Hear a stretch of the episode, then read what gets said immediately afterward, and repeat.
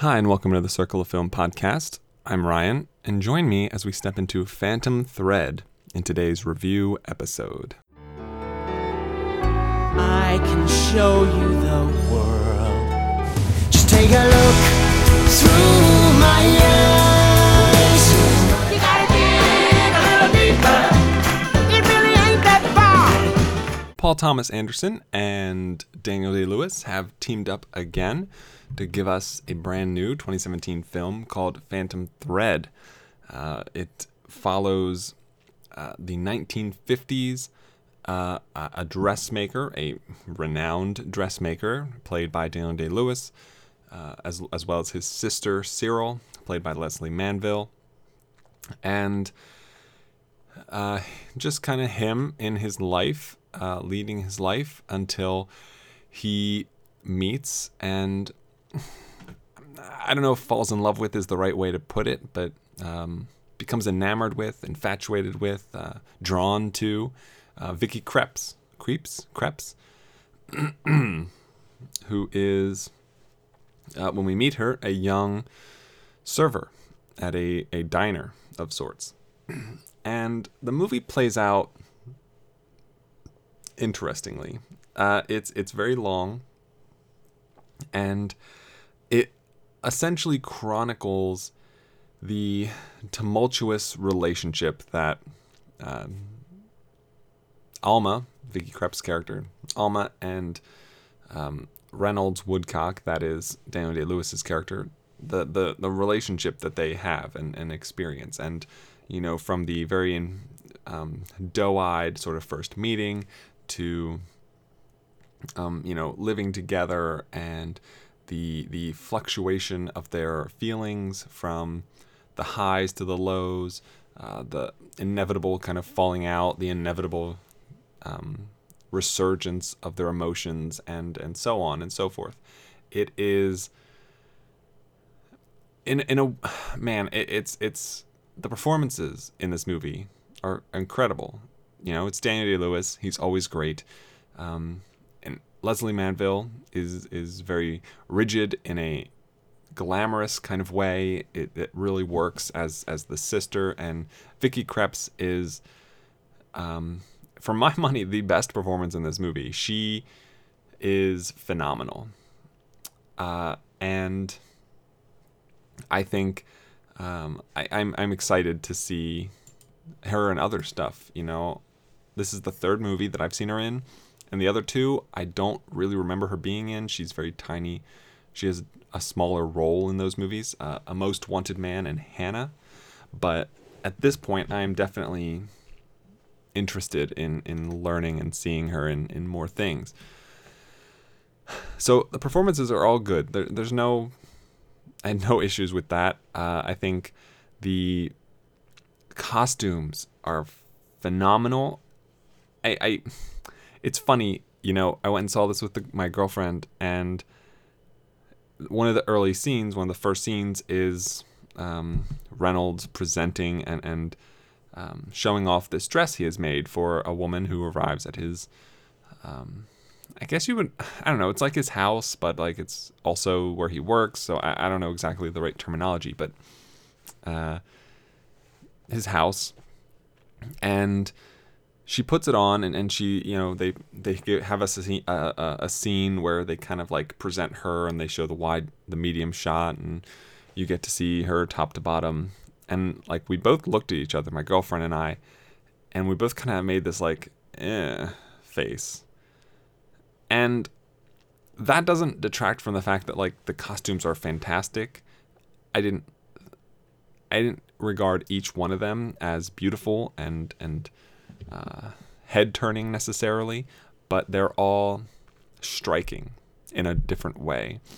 And I'm obviously, I don't, if you know me, I don't really have an eye for fashion, but uh, we not not all of the the dresses uh, in the movie were gorgeous, uh, in my opinion, but most of them are, and the costumes you know, I think a lot of people are predicting this to win costume design. It would be a well deserved win if it got that, I think. I definitely think that's the case. Uh, so costumes, fantastic. They're just as great as uh, you expect them to be. Uh, the music, uh, it flows. It's it's extremely poignant and and um, amplifies this movie in such a great way. You have um, fantastic camera work and cinematography. This movie looks great. It sounds great. The sound design and sound mixing and editing is all brilliant. Um, the particularly the breakfast scenes with buttering toast and um, pouring water, like all the way those those the sound designs around those little tiny elements are crafted is you know it's it stands out. It is one of the most recognizable elements of this movie when you walk away from it in my opinion.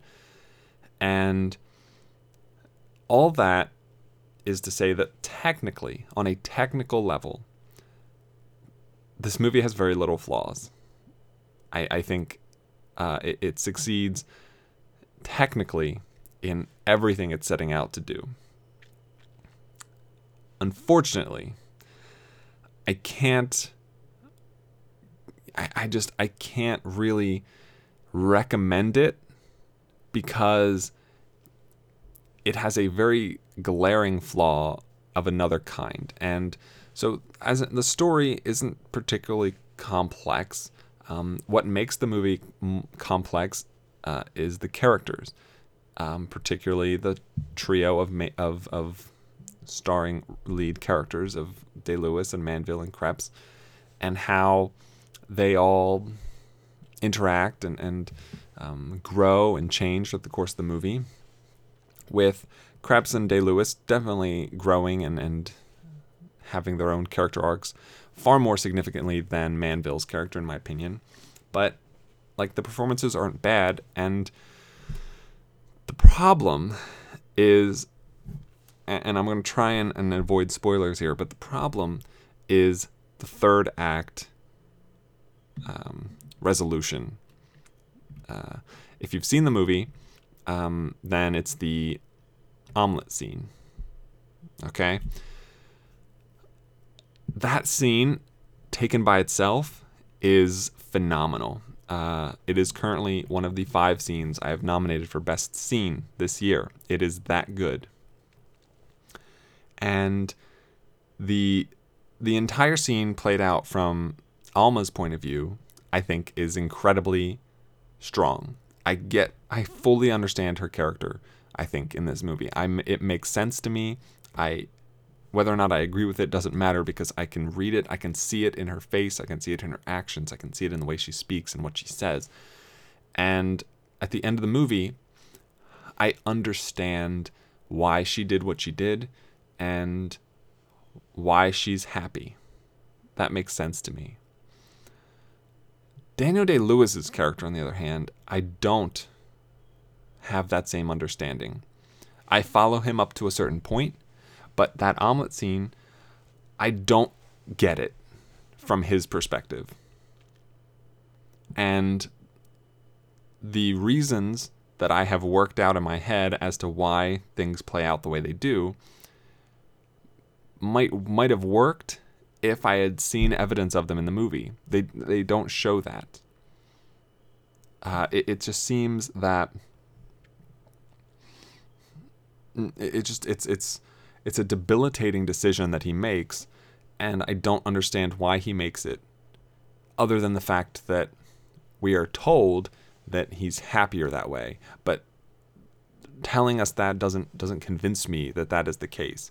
You know, I can show you or I can tell you that I like to I, I, I like to um, I don't know punch walls. I love to punch my fist through walls. But the I can but just telling you that doesn't explain why that's the case and doesn't really make you probably doesn't make you believe that I do like that. You would have to see me do it but then it's it's there's another shade to it. You have to actually see the way I react and the way I feel punching a wall and enjoying punching a wall. And I just I, I have thought about this movie since I watched it, and I just cannot get over that hump in in fully connecting and committing to what Daniel Day Lewis's character supposedly um, becomes. I, I just it doesn't. I think we're missing a scene or two. I think we're missing a step, and I don't fully embrace it. And second, the, the second main issue is with Lesley Manville's character. So, you know, I think this is just another case where like I can make the I can figure the connections out, but this movie doesn't give me enough evidence to confirm them. Uh, so there's a point where early on in the movie, um, there's a different woman that Daniel Day Lewis is quote unquote with, and Lesley Manville kind of like within like the first 10 minutes ultimately you know goes to Daniel Day Lewis and she's like look you know you want me to tell her to go away or something to that effect. And you get the impression that she kind of puts up with the recurring objects of desire that uh, her brother uh, goes through, which is fine, and and I, I fully get that that you know she is who she is, and uh, she generally doesn't like them. It seems she's very cold and standoffish, and when Vicky Krieps enters the picture, we get the same thing. She isn't particularly warm. She is abrasive at all turns. And then we get to this point where Manville's character refer- remarks that she likes Vicky Krieps. She likes Alma. And I don't think that is is paid off. I don't think that's built up enough. Um, and then we don't really see Manville's character in the last 10 minutes of the movie. And I think that leaves me to wonder what her response and her reaction is to the final turn in the film. I, I, I think there's just I, I just I can't imagine based on what we've already seen early on that that that Cyril would be appreciative or or or would go along with this type of thing. And maybe that means that she doesn't. Maybe that means that she leaves finally and, and steps out of the shadow of her brother. But we don't see that. We don't get that scene. Or or maybe she commits to it, you know? stranger things could happen. But we don't see that. We don't get that scene. And I just, I don't know. I, I think there's a lot, there's a ton of subtext that we're supposed to be reading into. And the movie doesn't give us enough information to determine that. And I think ultimately, to its own detriment, it ends up muddying the characters that it is presented us with over two hours.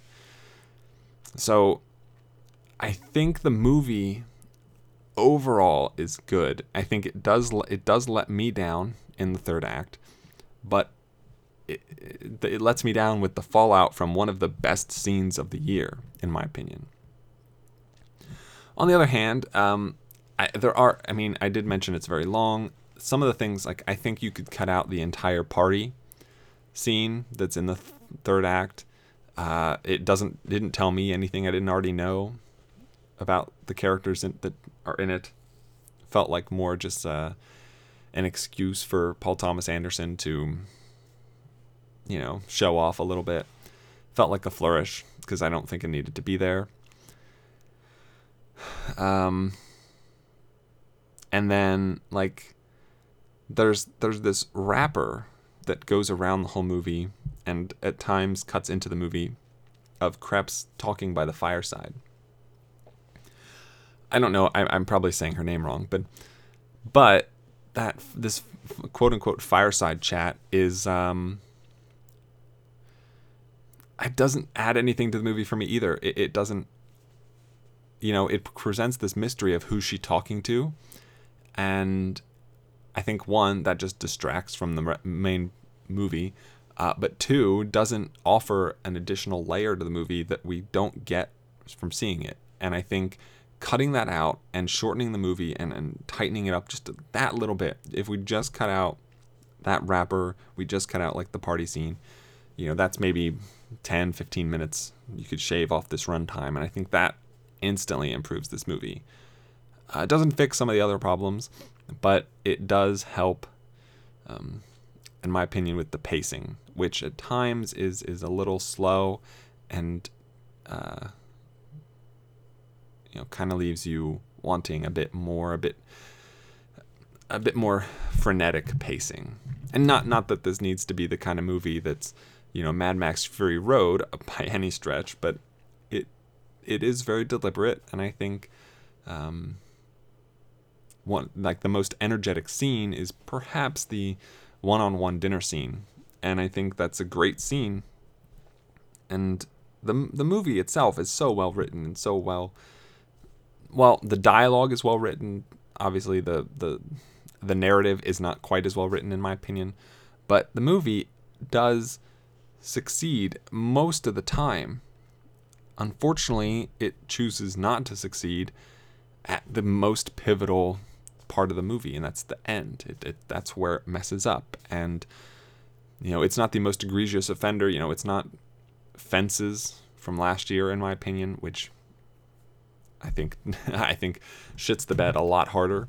But Phantom Thread definitely uh, left me uh, confused.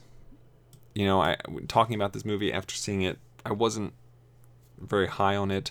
Uh, I, I didn't think it was great. Uh, you know, all these reviews on Letterboxd, you know, five star, five star, four and a half, four and a half, four and a half, five star, boggles my mind. And like listen and like reading through the reviews, you know, they they praised Day Lewis, they praised the acting, they play the praised the score and the cinematography and all that stuff.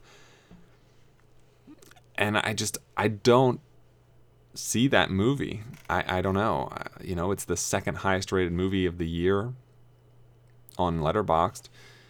And that's, you know, I rated it ultimately a 69. So again, that's not bad. Far from bad, in fact. But if you look at it as, um, that means that there are 70 movies that I've seen this year I rated higher. Which given that I've seen almost 350, you know, that's not a not the worst place to be in, but certainly is a far cry from the masterpieces that I think Paul Thomas Anderson is responsible for, like There Will Be Blood and The Master and Boogie Nights and Punch Drunk Love. You know, I think those are all far far better movies.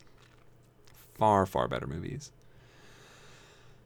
Um, so that being said, not going to go into spoilers. Uh, you know, I, it would just kind of be breaking off into specifics about things I've already touched on, so I don't really feel the need to do that. Um, this is coming out Monday. Uh, Wednesday's episode does not have a fantasy movie league update attached to it because it doesn't need it. Um, and I'll just kind of sum that up right now in a couple sentences. If you played Den of Thieves seven times, you had a good week. If you didn't, you're pretty much out of contention. And I don't think we've ever seen the disparity between um, the top and bottom, the top group on the Cinereelist Fantasy Movie League and everyone else, because for reference, um, I'm in sixth place now, and I'm 86 million dollars behind. No, 96 million, 94 million dollars behind number one. Uh, pretty big gap, but I mean, definitely not insurmountable with six, five weeks to go. Perksplex is in seventh. They are 146 million behind, and everyone eight and below is more than 200 million dollars behind the lead. That is, I think, insurmountable. I think that is incredibly insurmountable. I, I don't see anyone catching up outside of the top seven. Uh, I doubt it. You know, I think it's unlikely that anyone outside of the top seven breaks into the top seven, based on like the pro- based on the progression of the season. So, really, no specific fantasy movie league update on uh, on Wednesday. Uh, so that's why Wednesday's episode is a little longer than normal and how I normally do it. So that is how that's going to be, and um, that's going to be it for today's episode. Um, the Oscar nominations come out tomorrow. So Uh, I don't know. Maybe that's what Friday's episode will be about. But until then, uh, thank you so much for listening. If you'd like to get in touch with me, uh, you can contact me on through email, circleoffilm at gmail.com. You can at me on Twitter, at Circle of Film. Uh, I'm always, always excited and looking for more top, some number of movie lists. Uh, you know, um, whether it's Zach and James with their top 300s, or or Moran's top 300, or or Kyle's top 250. Uh, always looking for more lists if you're willing to share. If you want to check out the website, you can go to circleoffilm.com.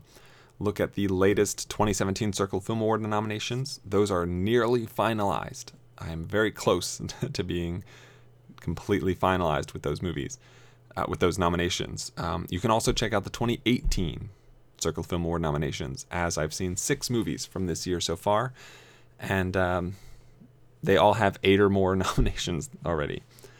And you can keep track and follow along as as these pretty awful early movies are slowly cut out of uh, their nominations. I think what is it right now? Um, the nomination leader right now is The Commuter with 14, uh, including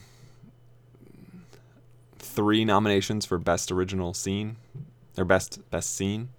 Uh, so there's that. Or you can look at Forever My Girl, which is the worst movie of the year and has five nominations for Best Original Song.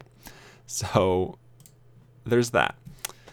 Uh, you can keep track of that on the website as well as many other things.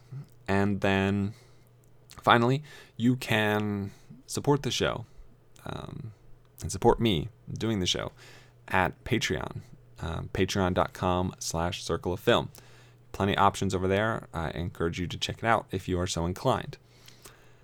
Um, and as always, have a week. So long, farewell, I'll be to say goodnight. I know she'll never leave me, even as she fades